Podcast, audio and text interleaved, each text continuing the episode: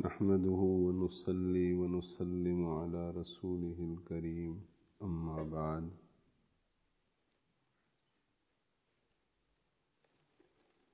فأعوذ بالله من الشيطان الرجيم. بسم الله الرحمن الرحيم. شهر رمضان الذي أنزل فيه القرآن هدى للناس وبينات من الهدى والفرقان. فمن شهد منكم الشهر فليصم. صدق الله مولانا العظيم وصدق رسوله النبي الأمي الكريم ونحن على ذلك لمن الشاهدين والشاكرين. والحمد لله رب العالمين. رب اشرح لي صدري ويسر لي أمري واحلل عقدة من لساني يفقه قولي. سبحانك لا علم لنا إلا ما علمتنا إنك أنت العليم الحكيم. اللهم انفعنا بما علمتنا وعلمنا ما ينفعنا. إن الله وملائكته يصلون على النبي. يا أيها الذين آمنوا صلوا عليه وسلموا تسليما.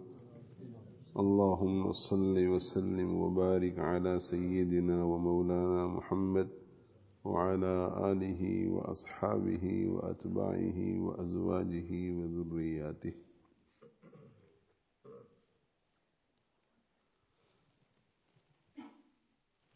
اللہ تعالی شأنہ نے محض اپنے لطف و کرم سے پھر ایک مرتبہ رمضان المبارک کے برکت والے، رحمت والے مہینے کے قریب ہم سب کو پہنچا دیا ہے۔ ہم اللہ تعالی شاہ سے دعا کرتے ہیں۔ کہ وہ ہمیں رمضان تک زندہ رکھے اور رمضان کی جیسی قدر کرنی چاہیے، ویسی قدر کی توفیق عطا فرمائے۔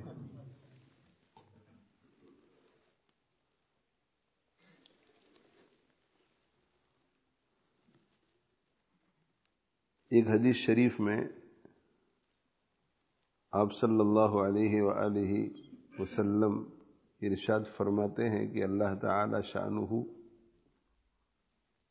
رمضان المبارک میں اپنے بندوں سے خطاب فرماتے ہیں اور ان سے کہتے ہیں کہ یا باغی الخیر اقبل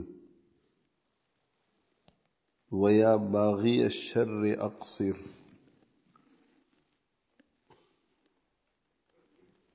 ایک خیر کو چاہنے والے آگے بڑھ اور اے شر کو چاہنے والے رک جا اور باز آ جا۔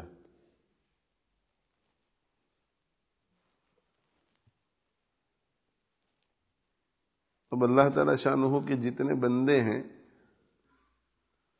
ان بندوں میں سے یا تو خیر کو چاہنے والا ہے یا شر کو چاہنے والا؟ جو خیر کو چاہنے والا ہے، اسے کہا جا رہا ہے کہ آگے بڑھ، اس لیے کہ خیر کو حاصل کرنے کا اس سے بہتر موقع تجھے دوبارہ نہیں ملے گا۔ شوال میں ذو قادہ میں ذو حجہ میں یہ موقع تجھے نہیں ملے گا۔ یہ پورا مہینہ ان لوگوں کے لیے جو خیر چاہتے ہیں، ان کے لیے بہترین موقع ہے۔ اس لیے خیر کو چاہنے والوں کو چاہیے کہ وہ آگے بڑھیں اور آگے بڑھ کر اس موقع کو غنیمت سمجھ کر اس سے خوب فائدہ اٹھانے اور جو شر کو چاہنے والا ہے، جو برائی کو چاہنے والا ہے، اسے بھی اللہ جل جلالہ عام نوالہ غصے کے ساتھ خطاب نہیں فرما رہے ہیں، بلکہ اس کو بھی خطاب بہت پیار سے ہو رہا ہے کہ اس شر کو چاہنے والے، یہ تو خیر کا مہینہ ہے۔ تو خیر کے مہینے میں شر کو چاہنے سے رک جا۔ شر کو چاہنے سے باز آ جا اور تو بھی اپنی جھولیوں کو خیر سے بھر لے۔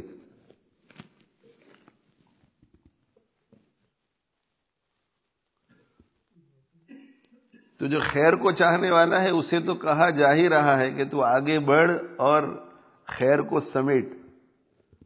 اور جو شر کو چاہنے والا ہے اسے بھی یہ کہا جا رہا ہے کہ شر کی طرف جانے سے رک، اور یہی نہیں کہ شر کی طرف جانے سے رک، بلکہ تو بھی خیر کو سمیٹ، بجائے اپنی قوت، اپنی توانائی اور اپنی کوشش اور اپنی محنت کو حصول شر کے پیچھے لگانے کے، حصول خیر کے پیچھے لگا۔ اس مہینے میں حصول خیر کے لیے ہر شخص کو مر مٹنا چاہیے۔ متقی ہے تب بھی اور فاسق، فاجر گنہ گار ہے تب بھی۔ اس لیے کہ مہینہ اللہ جل جلالہ عام نوالہ نے بنایا ہی ایسا ہے کہ جو شخص بھی اس سے فائدہ اٹھانا چاہے گا، اللہ تعالی شان اس کی مغفرت فرما دیں گے۔ آپ صلی اللہ علیہ وآلہ وسلم ایک حدیث میں ارشاد فرماتے ہیں کہ یہ مہینہ تین حصوں میں تقسیم کیا گیا ہے۔ اولوہ رحمتن، اس کا پہلا حصہ رحمت ہے۔ وہ اوسط مغفرت اور اس کا درمیانی حصہ مغفرت ہے۔ وہ آخر اتکم من النار، اور اس کا آخری حصہ جہنم سے خلاصی ہے۔ یعنی پہلا اشرا رحمت کا ہے، دوسرا اشرا مغفرت کا ہے اور آخری اشرا جہنم سے خلاصی کا ہے۔ بندے بھی اللہ تعالی شاہ کے تین قسم کے ہیں۔ ایک قسم تو بندوں کی وہ ہے جو ہر وقت اللہ جل جلالہ عم نوالہ کی فرما برداری میں لگے ہوئے ہیں۔ یہ تقوی والے لوگ ہیں۔ یہ اللہ تعالی شاہ کے اولیاء ہیں۔ یہ لوگ گناہوں سے بچتے ہیں، طاعات کو بجا لاتے ہیں۔ اور جہاں کہیں ان سے قصور ہو جاتا ہے، تو ان کے قلوب چونکہ اللہ جل جلالہ عام نوالہ کی یاد سے منور ہیں، اس لیے فوراً ان کا ذہن اللہ کی طرف جاتا ہے کہ او ہو یہ ہم نے کیا کیا۔ ولدین اذا فعلوا فاحشتا او ظلموا انفسهم ذکر اللہ۔ وہ ایسے ہیں کہ جب ان سے جب کوئی بے حیائی کا کام ہو جاتا ہے، گناہ کر کے اپنے اوپر ظلم کر بیٹھتے ہیں، تو دل چونکہ ان کے اللہ کی یاد سے معمور ہے تو تھوڑی بہت غفلت کی وجہ سے جب وہ کوئی غلط کام کر بیٹھتے ہیں، تو فوراً ہی انہیں اللہ یاد آ جاتا ہے۔ ذہن ان کا اللہ کی طرف چلا جاتا ہے کہ او ہو یہ ہم نے کیا گیا، ذکر اللہ۔ اور جب وہ اللہ کو یاد کرتے ہیں، اللہ انہیں یاد آ جاتا ہے، تو فستق فرولی دونوں بھی وہ اپنے گناہوں کا استغفار کرتے ہیں۔ یہ متقین بندوں کی صفت ہے۔ تو متقی تو اس کو کہتے ہیں جو اپنے اور گناہوں کے درمیان ایک ڈھال بنا لیتا ہے۔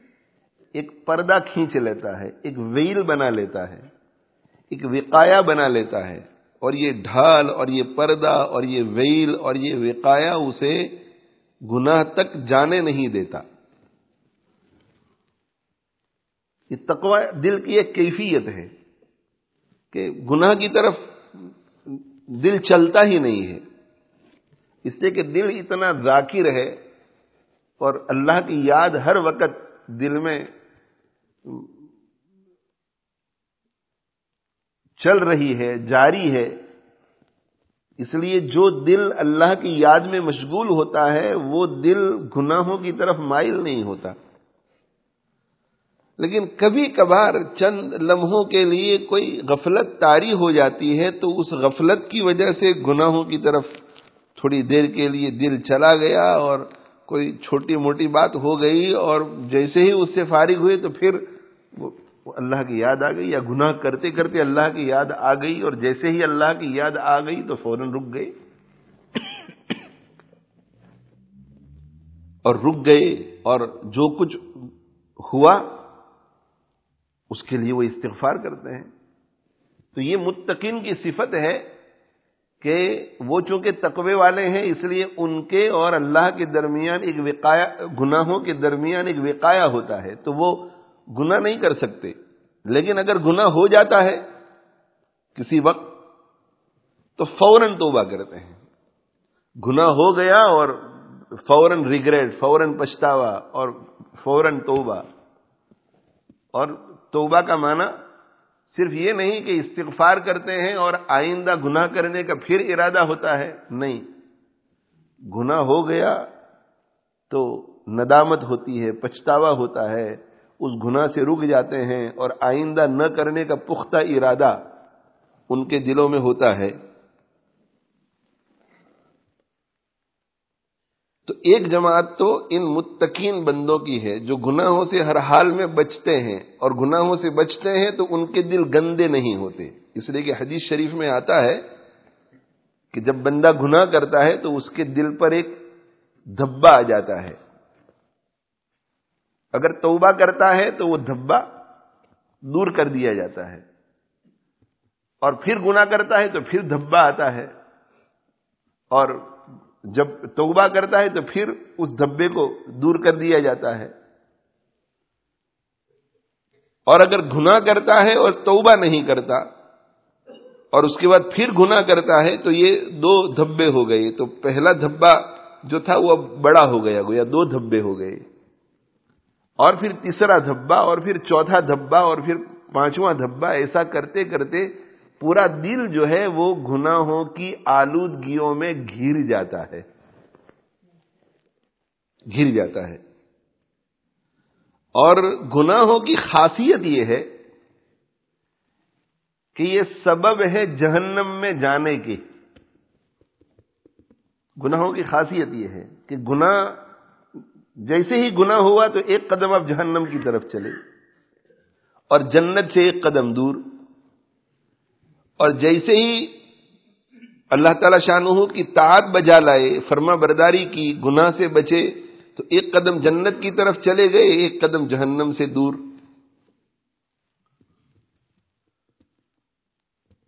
تو گناہ کی خاصیت یہ ہے کہ وہ جہنم کے قریب کرتا ہے۔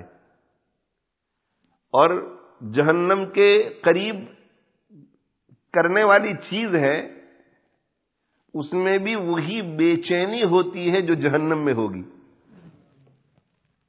جہنم میں آگ ہوتی ہے اور اس آگ کی وجہ سے ایک لمحے کے لیے بھی کسی کو چین نصیب نہیں ہوگی۔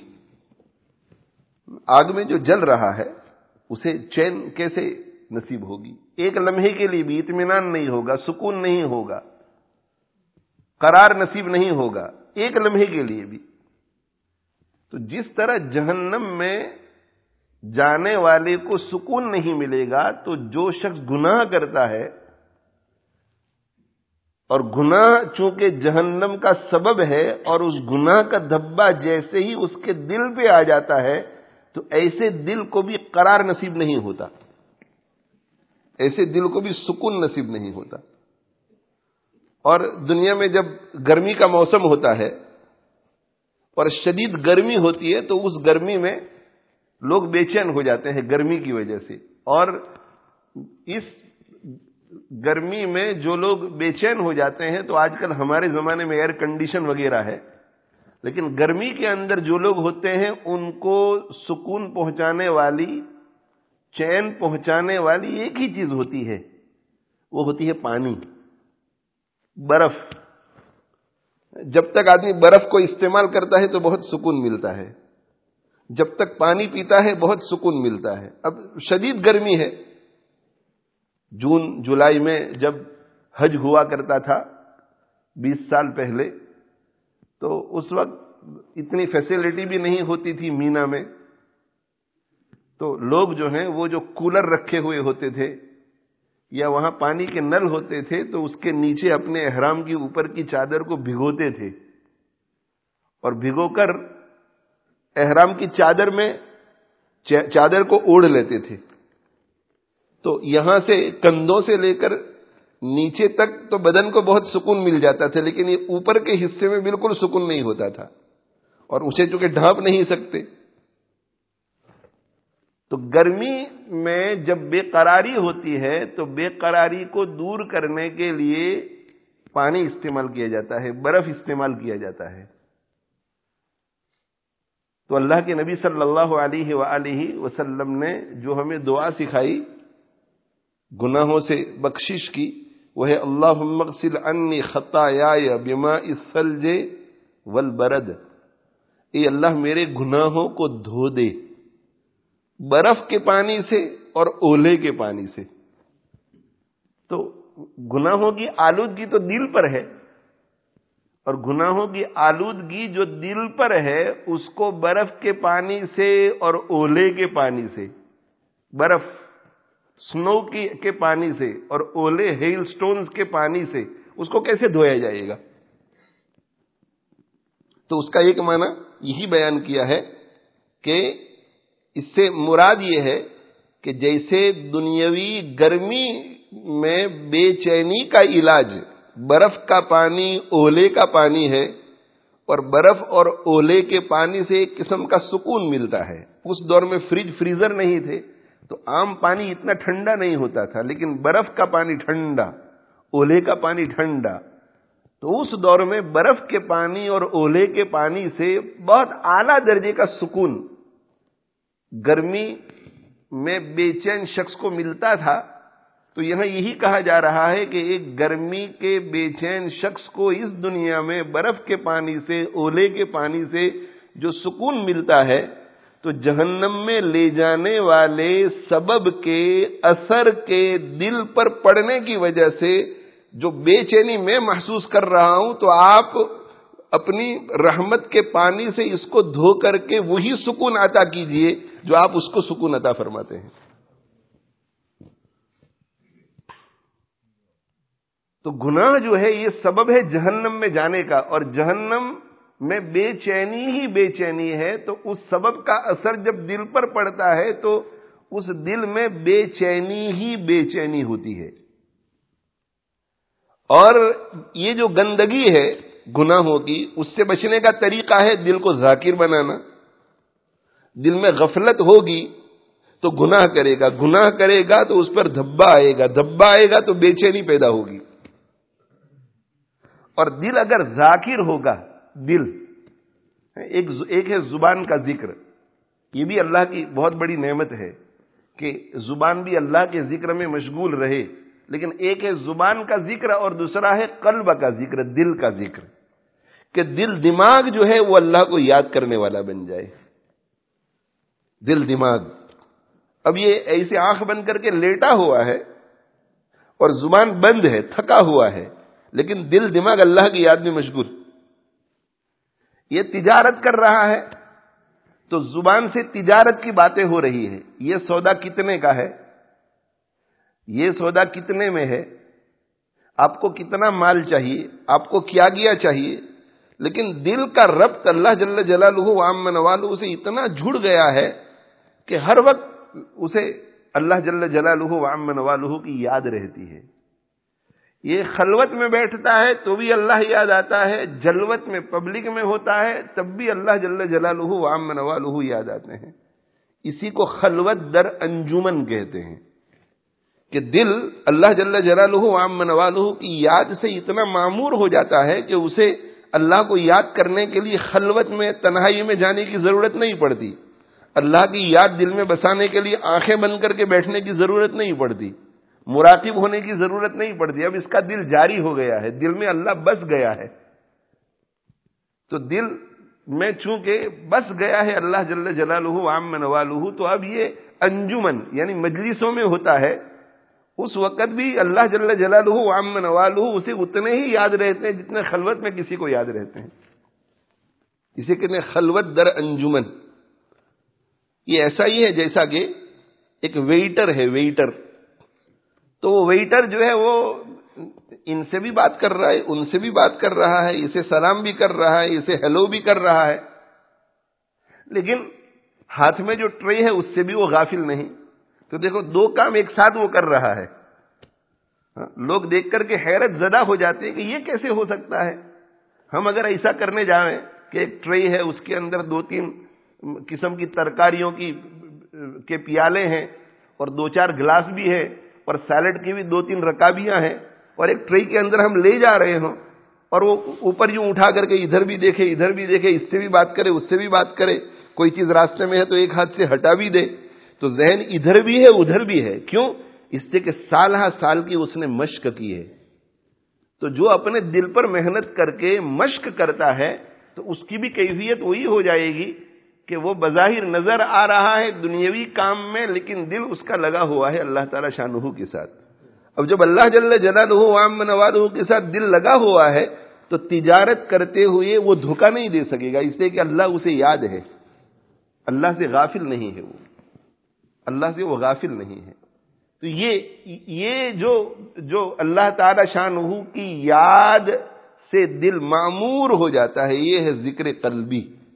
یہ جو ارباب معرفت کے یہاں اور حضرات متصوفین کے یہاں صفیائی کرام کے یہاں مختلف قسم کے اذکار بتلائے جاتے ہیں، یہ ایکسرسائز ہیں۔ مختلف قسم کے مراقبے بتلائے جاتے ہیں، یہ ایکسرسائز ہیں۔ اپنے شیخ کی نگرانی میں اگر کوئی ان ایکسرسائز کو کر کے مشق میں محنت کر کے آگے بڑھے گا تو اس کا دل جو ہے وہ ذاکر ہو جائے گا اور جب دل ذاکر ہو جائے گا تو بیوی کے ساتھ ہوگا تو بیوی بھی ہوگی سامنے اور دل اللہ کے ساتھ لگا ہوا ہوگا ماں باپ کے ساتھ ہوگا تو ان کے ساتھ دل لگی بھی کر رہا ہوگا اور دل اللہ کے ساتھ لگا ہوا ہوگا ایک میں ہوں اور شگلے یاد دوست یہ کیفیت ہو جاتی ہے ایک میں ہوں اور شگلے یاد دوست ہاں ایک میں ہوں اور میرے ساتھ دوسری چیز کیا ہے؟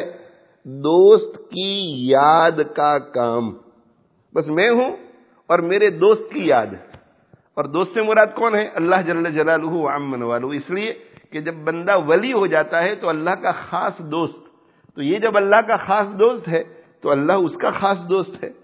ایک میں ہوں اور شگلے یاد دوست۔ ایک میں ہوں اور میرے خاص دوست کی یاد کا کام۔ بس یہی میری زندگی ہو گئی۔ کہ میں اور اللہ کی یاد، میں اور اللہ کی یاد، میں اور اللہ کی یاد۔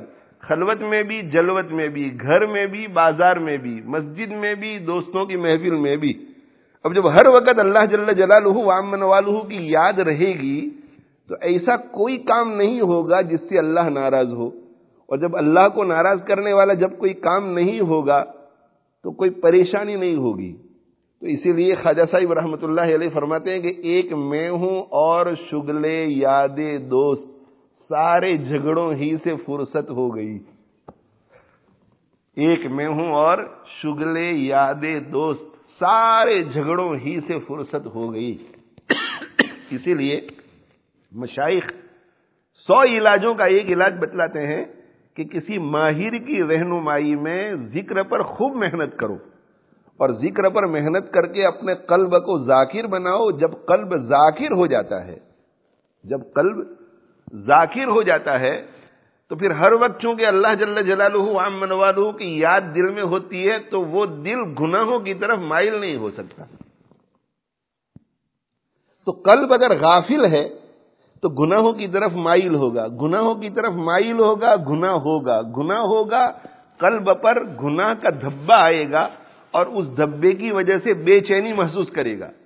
اور قلب اگر ذاکر ہوگا تو گناہوں کی طرف مائل نہیں ہوگا۔ جب گناہوں کی طرف مائل نہیں ہوگا تو گناہ ہوگا نہیں۔ جب گناہ ہوگا نہیں تو دل پر بے چینی لانے والی چیز وجود میں آئے گی ہی نہیں۔ اسی لیے حق تعالی شان ارشاد فرماتے ہیں اللہ بے ذکر اللہ تتم ان القلوب۔ غور سے سن لو کہ اللہ کے ذکر ہی سے علماء سمجھ رہے ہیں کہ تتم ان القلوب و بے ذکر تتم ان القلوب و بے ذکر اللہ عربی زبان میں بولنا اس طرح چاہیے. تتم ان القلوب بے اللہ لیکن جب بے ذکر اللہ یہ پہلے بولا جاتا ہے بے ذکر اللہ تتم ان القلوب، تو اس میں تاکید آ جاتی ہے ایمفسز آ جاتی ہے. اس میں حسر کا معنی پایا جاتا ہے اور اب معنی یہ ہو گیا کہ دلوں کو اطمینان ایک ہی چیز سے حاصل ہوتا ہے اور وہ ہے اللہ کا ذکر۔ اگر تتم القلوب و بذکر اللہ ہوتا تو اس کا معنی یہ ہوتا کہ اللہ کے ذکر سے دلوں کو اطمینان ملتا ہے۔ اس کا مطلب یہ کہ اللہ کے ذکر سے بھی ملتا ہے اور دوسری کسی چیز سے بھی مل سکتا ہے۔ لیکن جب بذکر اللہ کو آپ پہلے لے آتے ہیں بذکر اللہ تطمئن القلوب۔ اس کا معنی ہے کہ اللہ کے ذکر ہی سے only through the remembrance of Allah دلوں کو اطمینان ملتا ہے۔ اس کے علاوہ باقی کسی چیز سے دلوں کو اطمینان نہیں ملتا۔ اگر کوئی یہ کہے کہ مجھے ڈرگ سے اطمینان ملتا ہے، شراب سے اطمینان ملتا ہے، زنا سے اطمینان ملتا ہے، فلموں سے اطمینان ملتا ہے، موسیقی سے اطمینان ملتا ہے، تو یہ اطمینان نہیں ہے، یہ اطمینان کا ایک دھوکہ ہے۔ دھوکہ ہے۔ اگر اطمینان ملتا تو نشہ اترنے کے بعد بھی اطمینان باقی رہنا چاہیے تھا۔ فلم دیکھنے سے فارغ ہونے کے بعد بھی اطمینان ملنا چاہیے تھا۔ جیسے پینیڈول پیتے ہیں تو پینیڈول پینے کے بعد بھی اطمینان رہتا ہے۔ آٹھ گھنٹے، چھ گھنٹے تک اثر اور کبھی کبھی بالکل ہی ختم ہو جاتا ہے۔ تو اگر ان چیزوں میں اطمینان سکون ہوتا یہ چیزیں یہ چیزیں، اطمینان، یہ چیزیں یہ چیزیں بے چینی کو بھلانے والی ہے یہ چیزیں یہ اینستھیٹک کی طرح ہے کہ جب انسان کو اینستھیٹک لگاتے ہیں تو ایسا نہیں کہ درد چلا گیا ہے، وہ درد موجود ہے۔ درد موجود ہے لیکن اینستھیٹک کے اثر کی وجہ سے وہ ایسا سمجھ رہا ہے کہ درد چلا گیا ہے۔ نہیں، درد موجود ہے۔ اسی طرح یہ پین کلز ہے۔ تو پین کلز کی وجہ سے درد جاتا نہیں، وہ درد ہوتا ہے لیکن اسے محسوس نہیں ہوتا۔ تو اسی طرح جو زنا میں مبتلا ہوتا ہے، شراب میں مبتلا ہوتا ہے، تو وقتی طور پر وہ بے چینی چھپ جاتی ہے۔ بے چینی چلی جاتی ہے، وقتی طور پر چلی نہیں جاتی، چھپ جاتی ہے۔ وہ ہے، لیکن اسے محسوس نہیں ہو رہی ہے۔ چونکہ یہ مدہوش ہو گیا ہے۔ اس کی توجہ کسی دوسرے کام میں لگ گئی ہے۔ یہ یہ جو ہے کارپیٹ کے نیچے گندگی کو چھپانے کے مترادف ہے کہ کارپیٹ کے نیچے گندگی چھپی ہوئی ہے، گندگی ابھی دور نہیں ہوئی ہے۔ گندگی دور کب ہوتی؟ جب آپ اسے کسی تھیلی میں بھر کر گھر سے باہر پھینک دیتے۔ ذکر اللہ کی محنت کے ذریعے بے چینی کو تھیلی میں ڈال کر گھر سے باہر پھینک دیا جاتا ہے۔ پھر کسی حالت میں بھی بے چینی محسوس نہیں کرتا۔ وہ فقر میں بھی بے چینی محسوس نہیں کرے گا۔ وہ ذلت میں بھی بے چینی محسوس نہیں کرے گا۔ وہ بیماری میں بھی بے چینی محسوس نہیں کرے گا۔ حضرت ایوب علیہ سلاۃ وسلام ہاں، حضرت ایوب علیہ سلاۃ وسلام کئی سی تکلیفوں سے اور کیسی آزمائشوں سے گزارے گئے۔ لیکن بے چین نہیں ہوئے۔ بے چین نہیں ہوئے۔ ایسے بڑے بڑے اکابر، بڑے بڑے بزرگان دین، بڑے بڑے اولیاء، صحابہ کے واقعات ہیں کہ ایسی پریشانیوں میں سے ان کو گزارا گیا، لیکن نہیں، وہ بے چین نہیں، بے چین نہیں۔ حضرت عروا ابن الزبیر رحمہ اللہ تعالی کے ایک بیٹے کا انتقال ہو گیا، اچانک انتقال ہو گیا، ایکسیڈنٹ ہو گیا گھوڑے کے ساتھ اور جس کے نتیجے میں ان کا انتقال ہو گیا۔ اور جوان بیٹے کا جب انتقال ہو جائے تو بڑے صدمے کی بات ہوتی ہے اور خاص طور پہ اچانک جب جوان بیٹے کا انتقال ہو جائے۔ ماں باپ کو تو اپنی اولاد سے اتنی محبت ہے کہ جب بیٹا موت کے کنارے پہنچ جاتا ہے تو اندر سے ان کی دعائیں یہ ہوتی ہے کہ اے اللہ میری عمر میرے بیٹے کو دے دے۔ ایسے واقعات تاریخ میں ہیں کہ دعائیں کی ہیں۔ بابر نے ہمایوں کے لیے دعا کی تھی۔ جب ہمایوں بہت بیمار ہو گیا تو بابر نے جب دیکھا کہ اب کوئی شکل نہیں ہے، علاج معالجے کی کوئی کمی نہیں تھی۔ لیکن کوئی علاج کارگر نہیں ہوا۔ مرض بڑھتا گیا، جوں جوں دوا کی۔ تو رات کے وقت کسی نے بابر کو دیکھا کہ وضو کیا اس نے اور وضو کر کے دو رکعت نماز پڑھی اور دو رکعت نماز پڑھ کر اپنے بیٹے کے کی چار پائی کے ارد گرد چکر لگانے لگا۔ محبت میں، پیار میں، یہ کوئی عبادت کا طواف نہیں تھا۔ محبت میں چکر لگا رہا تھا اور اپنے بیٹے کو دیکھ رہا تھا کہ میرا جوان بیٹا ہمایوں، وہ مر رہا ہے۔ اور وہ چھپ کر کے جو صاحب سن رہے تھے، انہوں نے سنا کہ چکر لگاتے ہوئے دعا کر رہا تھا کہ اے اللہ، اگر میرے بیٹے کے مقدر میں بیماری والی زندگی ہے اور میرے مقدر میں صحت والی زندگی ہے، تو میری صحت والی زندگی اسے دے دے اور اس کی بیماری والی زندگی مجھے دے دے۔ اور اے اللہ، اگر تو نے میرے بیٹے کے مقدر میں زندگی لکھی ہی نہیں ہے، موت لکھی ہے اور میری زندگی میں حیات اور زند... میری زندگی میں موت ابھی مقدر نہیں ہے، ابھی اس کو دیر ہے، تو یہ اللہ میری باقی زندگی اسے دے دے اور اس کی موت مجھے دے دے۔ بس یہ دعا ایسی دل کی گہرائی سے نکلی تھی کہ یہ تحجد کا وقت تھا اور پھر باپ کی دعا ایک بیٹے کے لیے رات کی ان تنہائیوں میں دل کی گہرائی سے نکلی ہوئی کہ فجر تک میں معاملہ جو ہے بالکل الٹا ہو گیا۔ کہ ہمایوں چلنے پھرنے لگ گیا اور بابر بستر پہ لگ گیا۔ اور پھر بابر کا جنازہ نکلا اور ہمایوں کندھا دے کر اپنے باپ کے جنازے کو قبرستان کی طرف لے جاتا ہوا نظر آیا۔ تو ماں باپ کو تو بہت غم ہوتا ہے۔ میرے حاجی فاروق صاحب رحمۃ اللہ علیہ سے میں نے ایک مرتبہ حرم شریف میں ہم بالکل ساتھ بیٹھے ہوئے تھے۔ تو محبت اور عقیدت کے غلبے سے میں نے یہ کہا کہ حضرت میری اندر کی چاہت یہ ہے اور میں اللہ سے دعا کر رہا ہوں کہ اللہ تعالی شان مجھے آپ کی زندگی میں موت عطا فرمائے۔ اور وجہ اس کی یہ ہے کہ اگر آپ کی زندگی میں میں انتقال کر گیا تو آپ جیسے اللہ والے نیک شخص جو مجھ سے بہت محبت فرماتے ہیں، کتنی دل کی گہرائی سے میری مغفرت کے لیے دعا کریں گے تو میری آخرت میں نجات ہو جائے گی۔ ہمارے سلیم بھائی پٹیل کا جب انتقال ہو رہا تھا تو اللہ تعالی شاہ نے ہمیں وہاں آخری وقت میں پہنچا دیا تو ان کی والدہ پر بہت صدمہ تھا۔ صدمہ۔ نوے سال کی بڑھی عورت اور اپنے پچپن، ستاون سال کے بیٹے کو جو اس کے لیے ابھی بچہ ہی ہے، بچہ بچہ ہی ہوتا ہے، ماں باپ کے لیے انتقال کرتے ہوئے دیکھ رہی تھی کہ آخری سانس نکل رہے ہیں، تو بہت بہت زیادہ صبر و ضبط کر کے بیٹھی ہوئی تھی۔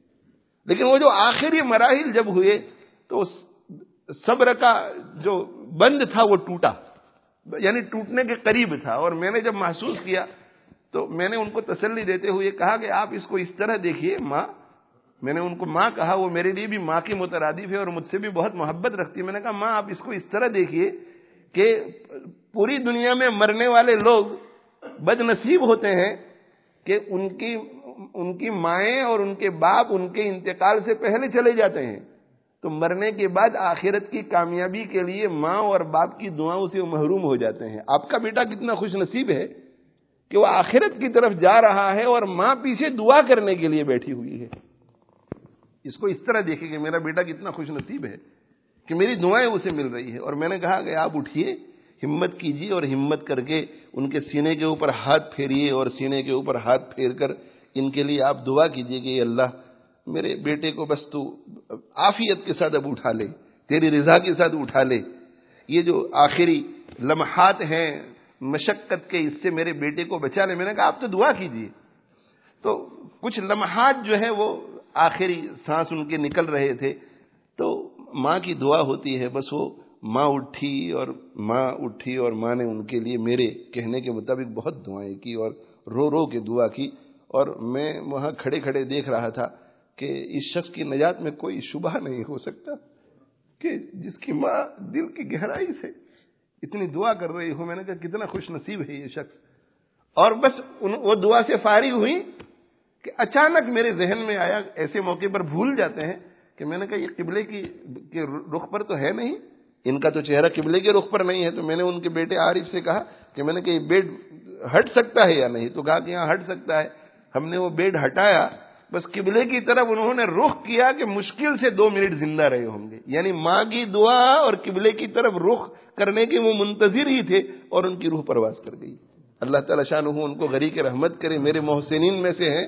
میرے اوپر بڑا احسان ہے ان کا مسجد نور کے کام میں، اسلامک دعوی اکیڈمی کے کام میں میرے ساتھ شانہ بشانہ رہے ہیں اور میرے ذاتی معاملات میں بھی میرے محسنین میں سے ہیں وہ۔ اللہ تعالی شان ہو ان کو رفع درجات نصیب کرے۔ اور ان کی جو خوبیاں تھیں، جو اچھائیاں تھیں، وہ اللہ تعالی شان ہو ان کی اولاد میں بھی منتقل کرے، ان کو رفع درجات نصیب کرے۔ تو میں یہ عرض کر رہا تھا کہ میں نے حاجی فاروق صاحب رحمۃ اللہ علیہ سے کہا کہ میرا دل یہ چاہ رہا ہے کہ آپ کی موجودگی میں میری روح نکلے۔ تو حاجی صاحب رحمۃ اللہ علیہ نے فرمایا کہ بیٹا ایسی دعا مت کرو، تمہیں پتا نہیں ہے کہ بوڑھے باپ کے لیے جوان بیٹے کا جنازہ اٹھانا کتنا مشکل ہوتا ہے۔ بوڑھے باپ کے لیے جوان بیٹے کا جنازہ اٹھانا کتنا مشکل ہوتا ہے۔ یہ بہت مشکل کام ہوتا ہے۔ لیکن عروا ابن زبیر رحمہ اللہ تعالی جوان بیٹے کا انتقال ہو گیا اور اچانک، اور وہ بھی اس موقع پر جبکہ ان کا آپریشن ہوا تھا۔ اور آپریشن میں ان کا ایک پاؤں کاٹ دیا گیا تھا۔ اور پاؤں کاٹنے کا طریقہ اس زمانے میں اینستھیٹک وغیرہ کچھ بھی نہیں، ان کا پاؤں کاٹ دیا گیا۔ شراب وغیرہ تو پیتے نہیں تھے۔ اس زمانے میں لوگوں کو شراب پلائی جاتی تھی اور پھر کاٹتے تھے، کہا کہ نہ، تم اپنا کام کرو، میں اللہ کے ذکر میں مشغول رہوں گا۔ ان کے سوانح نگاروں نے لکھا ہے کہ پورا پاؤں کاٹ دیا گیا، لیکن اف تک نہیں کیا انہوں نے۔ یعنی دل جب ذاکر ہوتا ہے، دل ذاکر ہوتا ہے تو ہر حال میں دل مطمئن ہوتا ہے۔ پاؤں کاٹ دیا گیا ان کا۔ اور گھر گھر کے لوگ ان کی نگرانی کر رہے تھے تو کچھ لوگوں کی باری ہوگی رات کو تو وہ سن رہے تھے، کچھ بڑبڑاہٹ کی آواز آئی، کچھ بولنے کی آواز آئی کہ کیا کہہ رہے ہیں، کچھ غم میں ہیں، کچھ ڈپریشن کے شکار ہیں، کیا کہہ رہے ہیں؟ تو جب سنا تو وہ کہہ رہے تھے کہ اللہ تو کتنا کریم ہے کہ تو نے مجھے چار بیٹے عطا کیے تھے، اس میں سے تو نے صرف ایک ہی لیا اور تین میرے پاس رہنے دیے۔ اور یہ اللہ تو کتنا کریم ہے کہ تو نے مجھے چار عزو دیے تھے۔ ہم چھوٹی چھوٹی باتوں میں شکوا شکایت کرتے ہیں، چھوٹی چھوٹی باتوں میں ذرا بیماری ہو جاتی ہے تو جس کے پاس بیٹھو، بس اس بیماری کا ذکر اور اس بیماری کا ذکر بھی اس لیے نہیں کہ لوگ دعا کریں۔ ایک شکوے کے طور پر، شکوے کے طور پر۔ میرے بھائی، اس بیماری کی برکت سے پتا نہیں اللہ تعالیٰ تیرے کتنے گناہوں کو معاف کر رہا ہے۔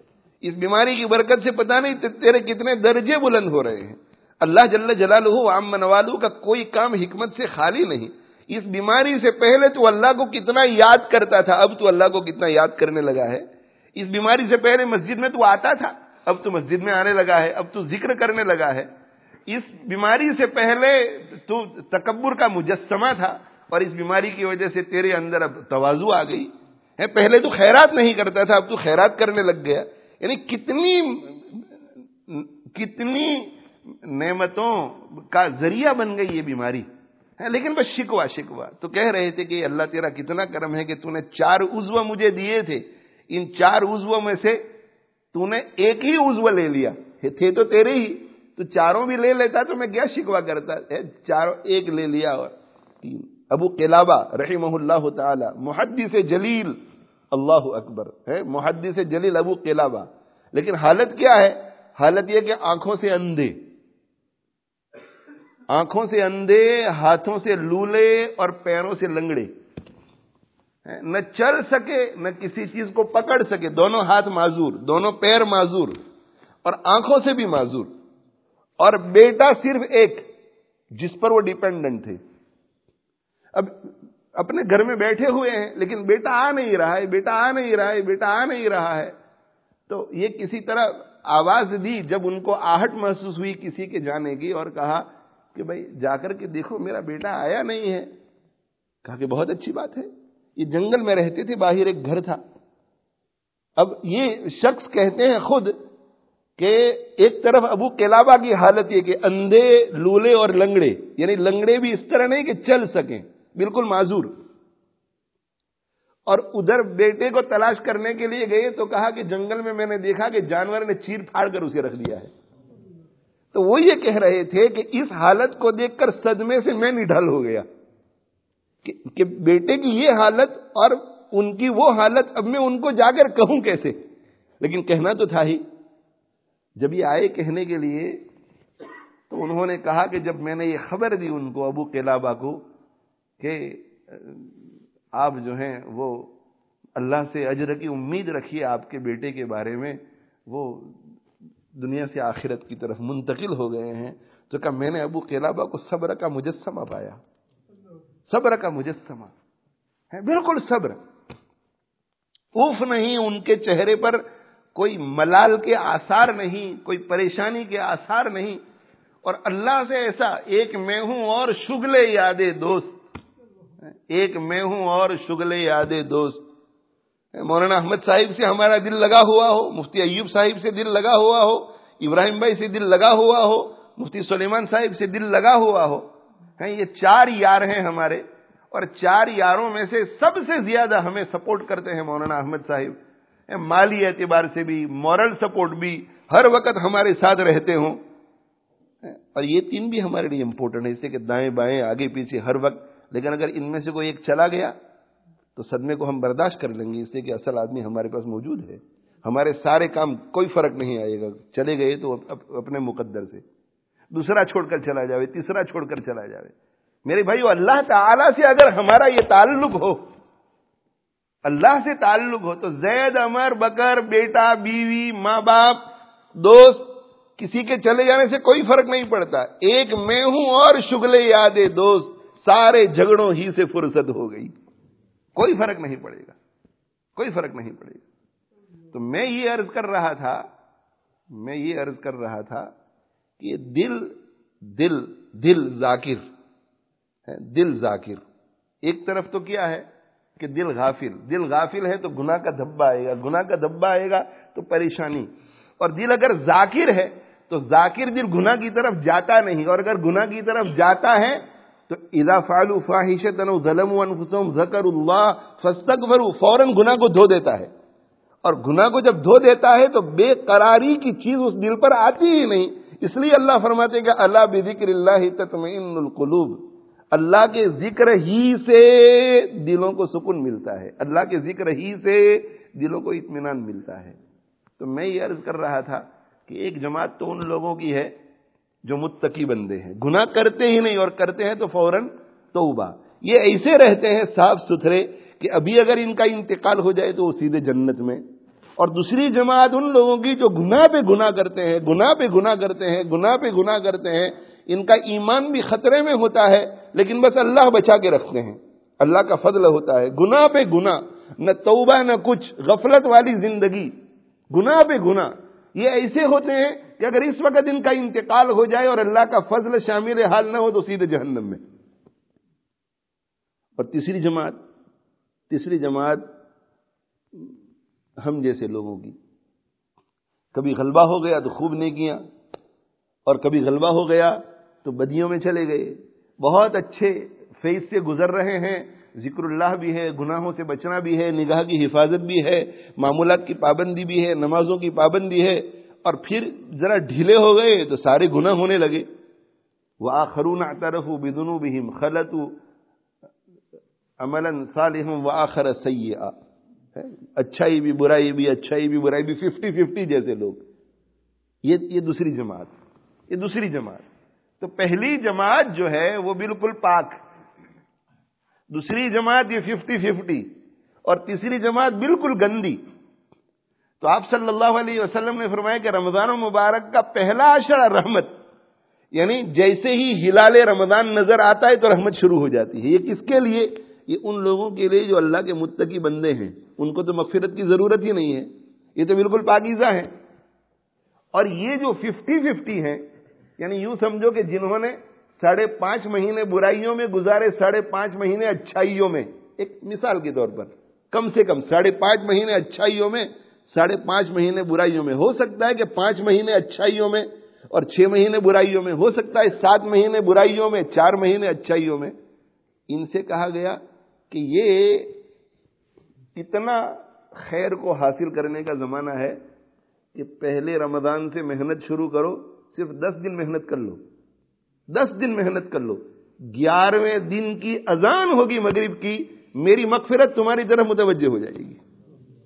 یہ واؤ مغفرت یہ درمیان والا مہینہ مغفرت والا ہے۔ پہلے اشرے میں ان لوگوں پر بس رحمت نشاور ہوتی ہے جو پہلے ہی سے متقی ہیں۔ یہ جو ففٹی ففٹی والے ہیں، ان میں کوئی کم گنا والا ہوگا، کوئی زیادہ والا ہوگا۔ کہتے ہیں اخیری انیسویں، بیسویں دن تک میں ان سب کی صفائی ہو جاتی ہے، دھلائی ہو جاتی ہے۔ اور وہ جو گناہوں پہ گناہ کرنے والے تھے، گناہوں پہ گناہ کرنے والے تھے، ان کو یہ کہا جا رہا ہے کہ بس تم اور تھوڑی محنت کر لو بیس دن۔ بیس دن۔ تمہارے اوپر تو جہنم واجب ہے۔ اگر اس وقت ایمان کی سلامتی کے ساتھ بھی چلے گئے تو گناہ ہی گناہ ہے تمہارے نام اعمال میں۔ تو تمہارے لیے تو بس جہنم طے ہے۔ لیکن بس بیس دن محنت کر لو۔ اکیسویں دن کے مغرب کی نماز کی اذان ہوگی تو اتکم من النار۔ جہنم سے خلاصی کا سلسلہ شروع ہو جائے گا۔ یہ جو بیس دن تک محنت کرتے رہے ہیں اب کسی کو اکیسویں کو، کسی کو بیسویں کو، کسی کو بائیسویں کو، کسی کو تیئیسویں کو، کسی کو چوبیسویں کو، کسی کو پچیسویں کو، رمضان المبارک کے چاند کے نظر آنے سے پہلے تک میں اس قسم کے سارے لوگوں کی بھی بخشش ہو جاتی ہے۔ لیکن کب؟ جب یا باغی الخیر اقبل و یا باغی شر اقصر۔ اگر ایسے ہی مغفرت ہو جاتی تو اللہ ایسا نہ کہتے کہ محنت کرو۔ ہمیں محنت کرنے کے لیے کہا گیا کہ ایک خیر کو طلب کرنے والے تیرے لیے تو پہلے دن ہی سے رحمتوں کی برسات برستی ہے۔ تو تو بس محنت میں آگے بڑھ۔ اور اے شر کو طلب کرنے والے، اب تو رک جا۔ اور رک کر کے تو بھی خیر طلب کر۔ اس سے کہ تو تھوڑی بہت محنت کرے گا، تو تیری مغفرت ہو جائے گی۔ بہت گنہگار ہے۔ تو آخری اشرے میں تجھے جہنم سے خلاصی کا پروانہ ملے گا۔ تو یہ بہت ہی مبارک مہینہ ہمارے سامنے آ رہا ہے۔ لیکن میرے بھائیوں موت حیات کا کوئی بھروسہ نہیں۔ ہو سکتا ہے کہ آج رات، کل دن، اس کے بعد والی رات، اس کے بعد والے دن، رمضان مبارک کے آنے سے پہلے ہی ہم لوگ دنیا سے رخصت ہو جائیں۔ تو آج سب کوشش کریں کہ دو رکعت سلاۃ التوبہ پڑھیں اور دو رکعت سلاۃ التوبہ پڑھ کر دل کی گہرائیوں سے، تمام معاشی سے، تمام گناہوں سے توبہ کریں۔ ایسا بھی ہوتا ہے کہ جب یہ مبارک ایام قریب آتے ہیں تو شیطان اور نفس دل میں یہ بات ڈالتے ہیں کہ اب تو مبارک ایام آ رہے ہیں اور بس اب توبہ کر کے ایک نئی زندگی شروع کرنی ہے تو یہ ایک دو دن جو رہ گئے ہیں، ان میں پیٹ بھر کر کے گناہ کر لے۔ کیا پتا کہ ان گناہوں کو کرتے کرتے ہی روح کہیں پرواز نہ ہو جائے۔ اس لیے میرے بھائیوں ان ایام کی بھی خوب قدر کرو اور رمضان المبارک کی خوب قدر کرو۔ اور قدر کرنے کا طریقہ یہ ہے کہ اپنے آپ کو لایانی سے بچاؤ، اپنے آپ کو تمام گناہوں سے بچاؤ۔ لایانی سے بچانے اور گناہوں سے بچانے کا طریقہ یہ ہے کہ غلط جگہوں سے دور رہو، غلط صحبت سے دور رہو اور اچھے لوگوں کے ساتھ بھی بغیر ضرورت کے ملنے جلنے سے بھی دور رہو۔ تو ملنے جلنے سے دور رہو، جسے اختلاط کہتے ہیں مکسنگ مکسنگ ہاں، سے دور رہو، اس سے کہ کبھی گیبت ہو جاتی ہے، کبھی بہتان ہو جاتا ہے، کبھی ایسا ویسا ہو جاتا ہے۔ تو مکسنگ سے دور رہو۔ اور مکسنگ کے علاوہ غلط جگہ سے دور رہو، غلط صحبت سے دور رہو۔ زیادہ سے زیادہ وقت اپنے گھر میں گزارو، مسجد میں گزارو اعتکاف کی نیت سے۔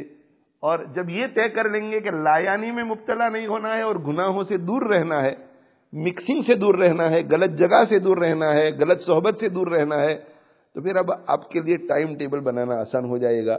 قرآن مجید کی تلاوت خوب ہونی چاہیے۔ اللہ کے رسول صلی اللہ علیہ وآلہ وسلم حضرت جبریل علیہ السلاۃ والسلام کے ساتھ قرآن مجید کا دور کرتے تھے۔ ہمارے اکابر مشائق رمضان المبارک میں بہت تلاوت کرتے تھے۔ امام شافی رحمۃ اللہ علیہ دن کو ایک قرآن ختم کرتے تھے، رات کو ایک قرآن ختم کرتے تھے۔ امام ابو حنیفہ رحمۃ اللہ علیہ دن کو ایک قرآن ختم کرتے تھے، رات کو ایک قرآن ختم کرتے تھے۔ شیخ الحدیث مولانا زکریہ صاحب رحمۃ اللہ علیہ جو ہمارے زمانے کے بزرگ ہیں وہ چوبیس گھنٹے کے اندر پورا ایک قرآن ختم فرماتے تھے کسی اور کام میں لگتے ہی نہیں تھے۔ رمضان کا تعلق قرآن کے ساتھ۔ رمضان قرآن کے ساتھ۔ ہم لوگ تو کھانے پینے میں بھی بہت مشغول رہتے ہیں رمضان میں جو کچھ ہم نے تھوڑی بہت قربانی کی، اس کو وصول کر لیتے ہیں روزانہ مغرب کے وقت۔ لیکن یہ جو اکابر مشائق تھے، وہ رمضان میں کھانا اتنا سمپل بنا لیتے تھے، اور ہیلتھ کے لیے بھی بہت اچھا ہے۔ کھانا اتنا سمپل بنا لیتے تھے کہ صحت بھی ان کی اچھی رہتی تھی۔ اور وہ بہت محنت کے ساتھ عبادت بھی کر سکتے تھے اور وقت ابھی اس میں بہت کم جاتا تھا۔ بہت کم وقت جاتا تھا۔ ایسے کھانے وہ کھاتے تھے کہ کم وقت میں جلدی جلدی فارغ ہو کر کے کھڑے ہو جاتے تھے۔ ایسے بزرگان دین گزرے ہیں۔ حضرت شیخ الہند رحمہ اللہ تعالی کہتے ہیں کہ قرآن سنانے والے تھک جاتے تھے، حضرت نہیں تھکتے تھے۔ تو کرتے یہ تھے کہ عشاء کی نماز پڑھی۔ عشاء کی نماز پڑھنے کے بعد ایک حافظ آیا اور تحجد میں کھڑے ہو گئے۔ تحجد سے فارغ ہو کر کے وہ ایک سپارہ پڑھ کر کے چلا گیا، دوسرا حافظ آیا۔ وہ پڑھ کر کے چلا گیا، تیسرا حافظ آیا۔ حافظ بدلتے رہتے تھے، لیکن حضرت جو ہیں وہ کھڑے کھڑے تحجد کی نماز پڑھ رہے ہیں ان کے پیچھے۔ تو رمضان المبارک کے ساتھ خاص تعلق ہے، رمضان ہی میں قرآن مجید کو اتارا گیا ہے۔ اور اللہ کے نبی صلی اللہ علیہ وسلم کی سنت بھی ہے کہ دور کرتے تھے پورا حضرت جبری علیہ صلاحت والسلام کے ساتھ۔ حفاظ کو چاہیے کہ چاہے تراوی پڑھانے والے ہوں، نہ ہو اس سنت پر عمل کر کے ایک دوسرے کو سناؤ۔ اور زیادہ سے زیادہ قرآن مجید پڑھو، اپنے ذمے لگا لو۔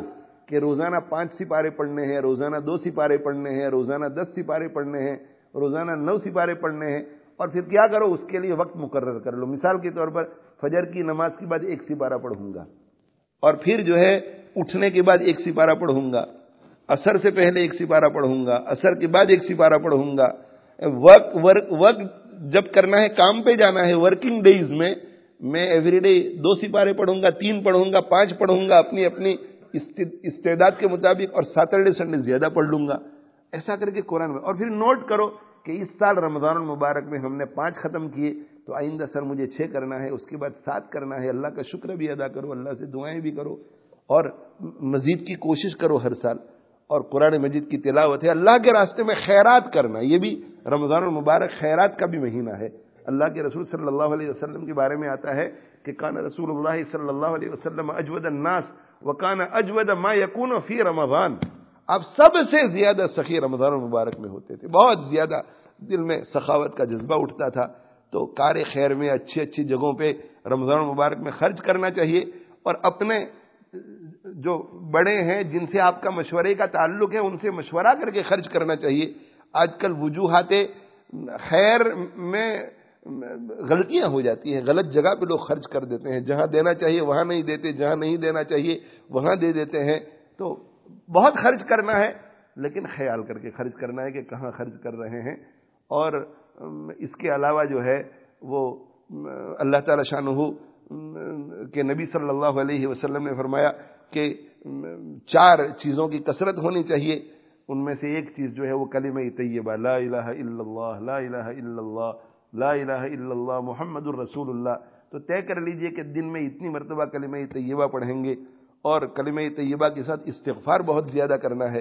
یہ بھی طے کر لیجیے کہ اتنی مرتبہ استغفار کرنا ہے اور اللہ تعالیٰ شاہ سے بار بار جنت کو مانگنا ہے اور جہنم سے پناہ مانگنا ہے۔ میرے والد صاحب رحمۃ اللہ علیہ نے جب میں بچپن میں اپنے بھوریا گاؤں میں تھا تو بہت پیار اور محبت سے مجھے ایک دعا سکھائی تھی کہ بیٹا رمضان میں چلتے پھرتے یہ دعا پڑھتے رہنے کا۔ اس وقت تو سمجھ وہ کچھ نہیں تھی۔ بعد میں جب سمجھ آئی تو پتا چلا کہ او ہو ابا جی نے تو اس حدیث میں عمل کرنے کا آسان طریقہ بتلایا۔ تو وہ دعا یہ ہے، لا الہ الا اللہ استغفر اللہ اسألک الجنہ، واعوذ بک من النار۔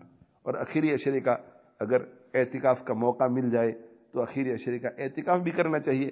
جن لوگوں کے پاس وقت ہے، انہیں پہلے دوسرے اشرے میں اللہ کے راستے میں بھی جانا چاہیے تاکہ ایک اچھے ماحول میں وقت گزرے۔ اور دین پر عمل کرنے کا جذبہ پیدا ہو، آخری اشرے میں ہر شخص کو کوشش کرنی چاہیے کہ احتکاف ہو۔ اور اگر کسی ایسی جگہ پر احتکاف ہو جائے جو کسی کی نگرانی میں ہو، جہاں اچھے اعمال بھی ہو رہے ہوں، جہاں ہمارا وقت ضائع نہ ہو، تو یہ اور اچھا ہے۔ اللہ تعالیٰ شاہ ہم سب کو عمل کی توفیق عطا فرماوے۔ اللہ تعالیٰ اس سال ہمیں قدر کی خوب توفیق دے، رمضان المبارک کی، ہر سال رمضان المبارک کی قدر کی توفیق دے۔ اللہ جل جلالہ امن والہ ہمیں شب قدر نصیب فرماوے۔ اور ہمارے بزرگان دین کو ہمارے اسلاف کو صلف صالحین کو رمضان المبارک میں جو جو دولتیں ملی تھی وہ ساری دولتیں ہمیں عطا فرمائے۔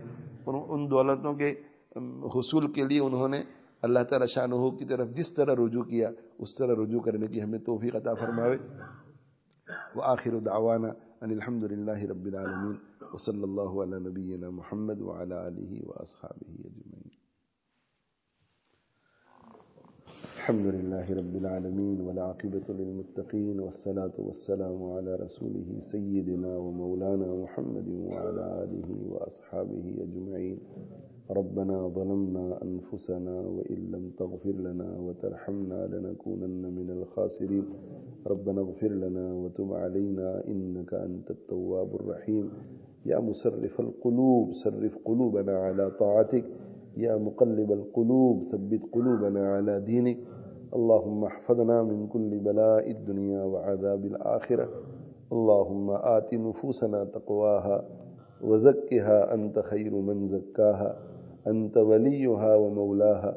اللهم أصلح لنا شأننا كله ولا تكلنا إلى أنفسنا طرفة عين ولا تنزع منا صالح ما أعطيتنا. اللهم وفقنا لما تحب وترضى واجعل آخرتنا خيرا من الأولى. اللهم زينا بزينة الإيمان واجعلنا هداة مهتدين. اللهم رب ارحمهما كما ربياني صغيرا.